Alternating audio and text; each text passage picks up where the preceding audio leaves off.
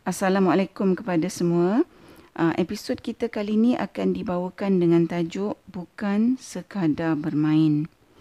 Uh, kali ini kita akan tadaburkan ayat 38 dan 39 surah Ad-Dukhan iaitu firman Allah yang bermaksud Dan kami tidak menciptakan langit dan bumi dan apa yang ada antara keduanya dengan bermain-main. Kami tidak menciptakan keduanya melainkan dengan hak tetapi kebanyakan mereka tidak mengetahui.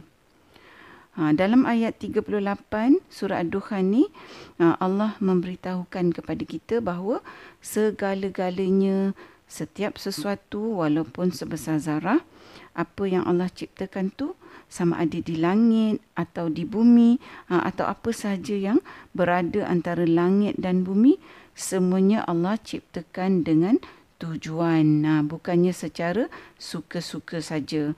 Ha, iaitu seperti yang Allah nyatakan dalam ayat 38 surah ad-dukhan ni iaitu Allah kata bukannya dengan tujuan bermain-main. Ha, dan kemudiannya dalam ayat 39 surah ad-dukhan Allah memberitahukan kita bahawa sesungguhnya Allah menciptakan langit dan bumi ha, dengan tujuan yang benar. Namun kebanyakan daripada manusia iaitu kita ni lah tidak mengetahui akan hakikat ini. Ha, para pendengar, dalam episod ni saya ingin kongsikan pengalaman peribadi saya sendiri uh, iaitu yang berkaitan dengan ayat 38 dan uh, 39 surah Ad-Dukhan ni. Semasa saya memulakan pencarian diri saya, uh, saya bertanyakan pelbagai soalan kepada diri saya. Saya tanya pada diri saya, apakah tujuan kewujudan saya di dunia ni?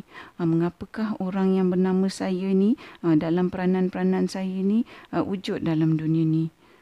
Saya sering memandang ke langit dan saya minta supaya Allah memberikan saya petunjuk uh, supaya saya ini dapat uh, lihat dengan jelas jalan yang benar-benar lurus yang saya perlu ikuti uh, melalui pemikiran yang betul, pandangan yang betul, pendengaran yang betul, perbuatan yang betul dan cara hidup yang betul yang bertepatan seperti mana yang telah Allah nyatakan dalam Al-Quran. Pada masa tu saya sebenarnya keliru.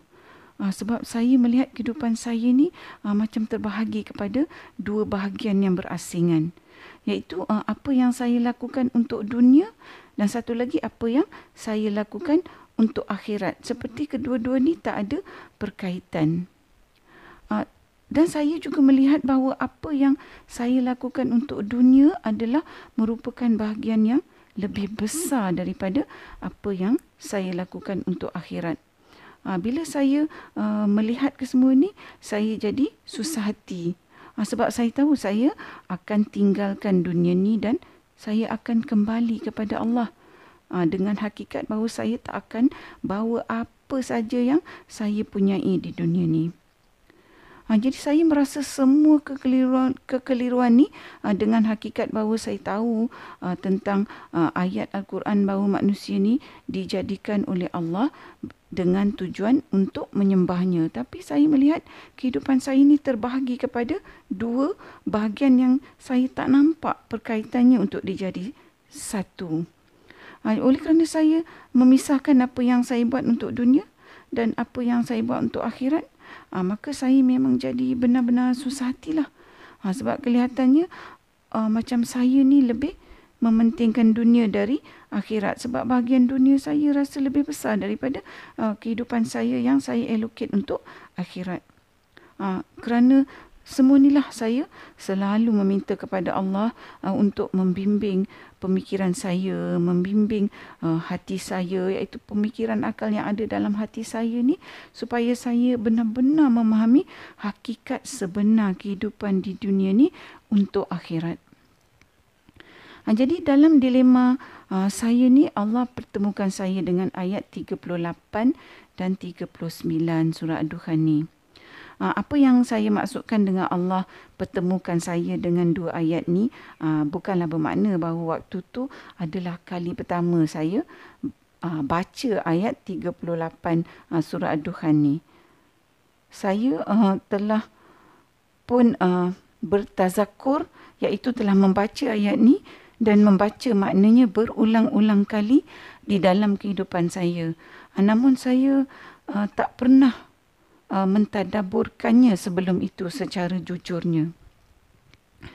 Maka apabila saya membaca kedua uh, dua ayat ni, saya baca maknanya dan saya mula merenungkannya, saya jadi terpegun. Uh, sebab saya mula fikir bahawa sekiranya Allah menjadikan segala-galanya di langit dan di bumi dan di antara langit dan bumi ni adalah dengan uh, tujuan maka sudah tentulah setiap semua perkara yang berlaku yang Allah cerita ceritakan kepada kita uh, sama ada melalui Quran ataupun yang uh, diterangkan dengan lebih terperinci melalui hadis yang sampai kepada pengetahuan kita uh, mestilah juga mempunyai tujuannya.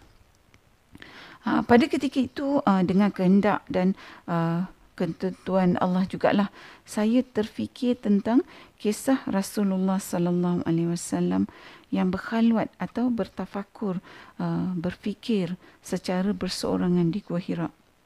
Uh, selama hari ini uh, saya cuma lihat uh, kisah Rasulullah sallallahu alaihi wasallam uh, yang berkhalwat di Gua Hira ni uh, cuma sebagai satu cerita iaitu sebahagian daripada uh, sejarah Islam je.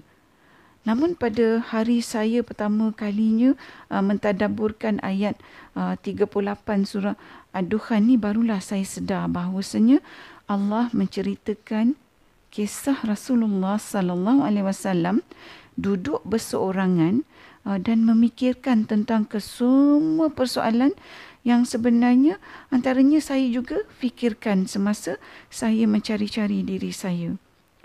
Uh, dan pada ketika itu saya nampak salah satu tujuan yang besar Allah menetapkan peristiwa Rasulullah sallallahu alaihi wasallam uh, berkhalwat di Gua Hira tu dan soalan uh, soalan yang Rasulullah sallallahu alaihi wasallam tanyakan pada diri uh, baginda dan baginda sallallahu alaihi wasallam fikirkan ianya adalah merupakan satu petunjuk satu manual uh, pada kita. Bahawa sekiranya uh, kalau kita ni nak mencari diri kita maka kita perlu mengikut sunnah Rasulullah sallallahu alaihi wasallam.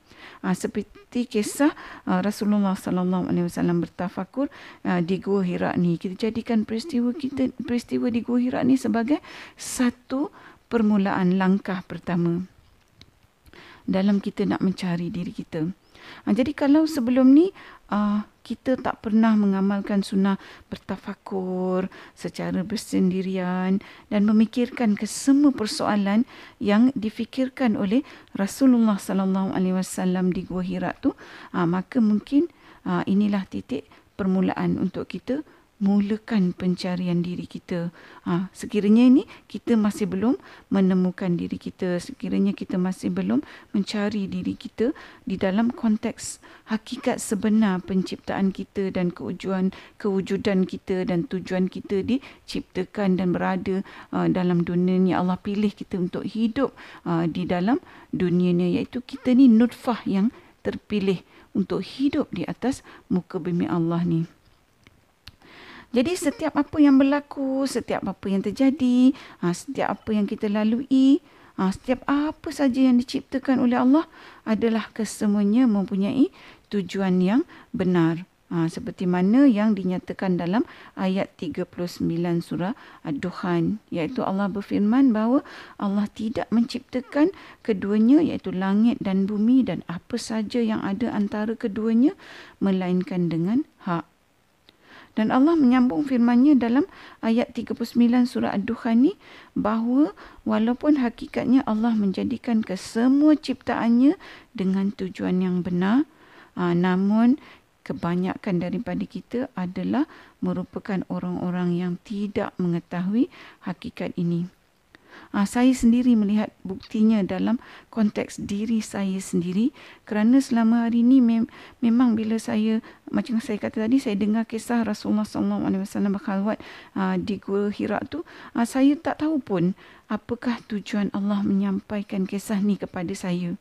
Ha, yang menyebabkan di sepanjang hayat saya, saya menganggapnya sebagai salah satu daripada uh, pengetahuan am saja yang saya tak nampak perkaitannya pun dengan diri saya. Sedangkan peristiwa Rasulullah sallallahu alaihi wasallam berkhalwat di Gua Hira tu mempunyai uh, berkaitan secara terus dengan diri saya dan kehidupan saya di dunia dan di akhirat. Para pendengar, begitu juga ya kita sering mendengar soalan-soalan yang menunjukkan bahawa uh, benarnya apa yang Allah nyatakan dalam ayat 39 surah Ad-Dukhan ni bahawa kebanyakan kita tidak mengetahui tujuan Allah menjadikan segala-galanya adalah dengan hak iaitu dengan benar. Jadi apakah contoh-contoh soalan-soalan yang menunjukkan kita manusia ini tidak mengetahui tujuan penciptaan Allah uh, akan sesuatu tu dengan benar. Uh, kita mungkin pernah dengar orang bertanya soalan seperti uh, kenapa ya haiwan perosak tu diciptakan? Untuk apa ya? Apa manfaatnya? Uh, saya pernah juga uh, uh, mendengar dialog antara orang bukan Islam dengan ilmuwan Islam tentang persoalan uh, mengapakah haiwan babi itu diciptakan kalau ianya merupakan sesuatu yang diharamkan seperti mana yang dinyatakan dalam Islam. Uh, adalah kurang tepatnya kalau uh, dalam konteks ni kita kata oh sebab orang-orang tu bukan Islam jadi mereka tak tahu dan kita Islam ni kita tahu. Kenapa? Saya sendiri pernah mendengar orang Islam yang bertanya kenapa Allah menciptakan haiwan babi ni sedangkan haiwan ni adalah diharamkan untuk dimakan. Ha, selain itu juga uh, mungkin kita pernah mendengar ucapan-ucapan atau mungkin kita sendirilah yang pernah mengucapkan ucapan-ucapan seperti kalaulah saya boleh putar balikkan masa tentulah saya tidak akan uh, memilih apa yang saya pilih saya tak akan bekerja di tempat yang saya ditawarkan. Saya tidak akan pergi uh, ke tempat yang saya pergi. Saya tidak akan berkahwin dengan si dia atau saya tak akan membeli rumah di situ uh, dan macam-macam lagi lah.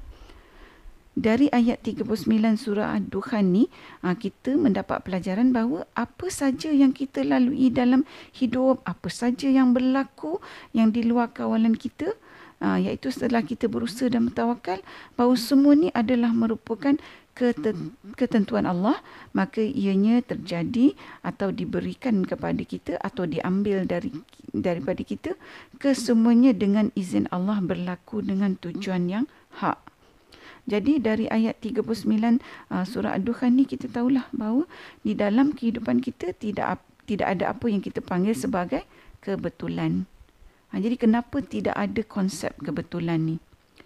Kerana perkara yang kebetulan berlaku tu adalah merupakan perkara di, di luar kawalan sama sekali. Ha, iaitu tak ada siapa yang boleh mengawal untuk uh, perkara, perkara tu tidak terjadi. Dia berlaku dengan uh, sendirinya tanpa kawalan. Ha, jadi kalau ada kebetulan maka Allah sendiri tak boleh mengawal sesuatu yang berlaku secara kita panggil kebetulan. Sedangkan Allah lah yang mengawal dan menentukan segala sesuatu. Dialah yang maha berkuasa atas segala sesuatu. Kuasanya meliputi segala sesuatu. Tidak ada yang terkeluar daripada kawalan dan kuasa Allah. Para pendengar yang dihormati. Oleh itu mungkin hari ini merupakan satu titik permulaan untuk kita tak lagi menggunakan konsep kebetulan ha, yang mungkin selama hari ini kita gunakan sebab kita terlepas pandang tentang hakikat kebetulan ni yang mana konsep kebetulan ni boleh menyebabkan rosaknya akidah kita kerana ia menafikan kekuasaan Allah ke atas segala sesuatu. Para pendengar yang dihormati, tadabbur bagi ayat 38 dan 39 surah Ad-Dukhan ni mempunyai skop tadabur yang amat meluas ha, sebenarnya yang mungkin ha, tak akan ada kesudahannya sehingga akhir hayat kalau kita ni ha, mahu mentadaburkannya. Namun mudah-mudahan dengan tadabur ringkas kita ni um, ianya akan uh, menjadi satu titik permulaan untuk kita mentadaburkan ayat 38 dan 39 surah Ad-Dukhan ni uh, secara berterusan bagi kita uh, menggali petunjuk yang ada di dalamnya yang amat berguna untuk kita gunakan uh, di dalam kehidupan kita setiap hari di sepanjang hayat. Moga Allah panjangkan usia kita dan berikan keizinan kita uh, untuk bertadabur lagi di episod yang akan datang insya-Allah. Uh, sehingga di sini dulu buat kali ini. Assalamualaikum.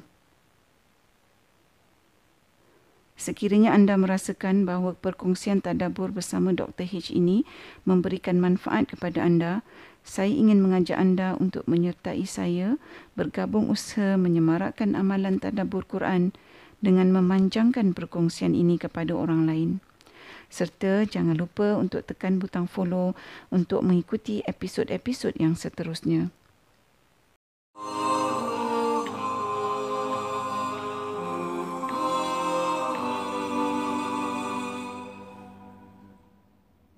Every time you feel like you cannot go on, you feel so lost and that you're so alone. All you see is night and darkness all around. You feel so helpless, you can't see which way to go. Don't despair and never lose hope. Cause Allah is always by your side. Inshallah,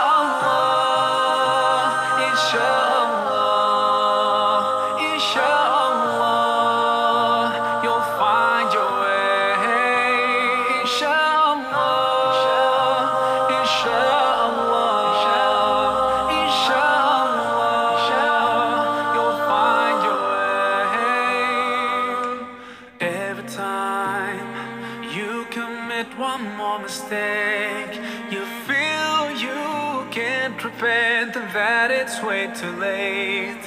You're so confused, wrong decisions you have made. Haunt your mind and your heart is full of shame. But don't despair and never lose hope. Cause Allah is always by your side. Inshallah, inshallah,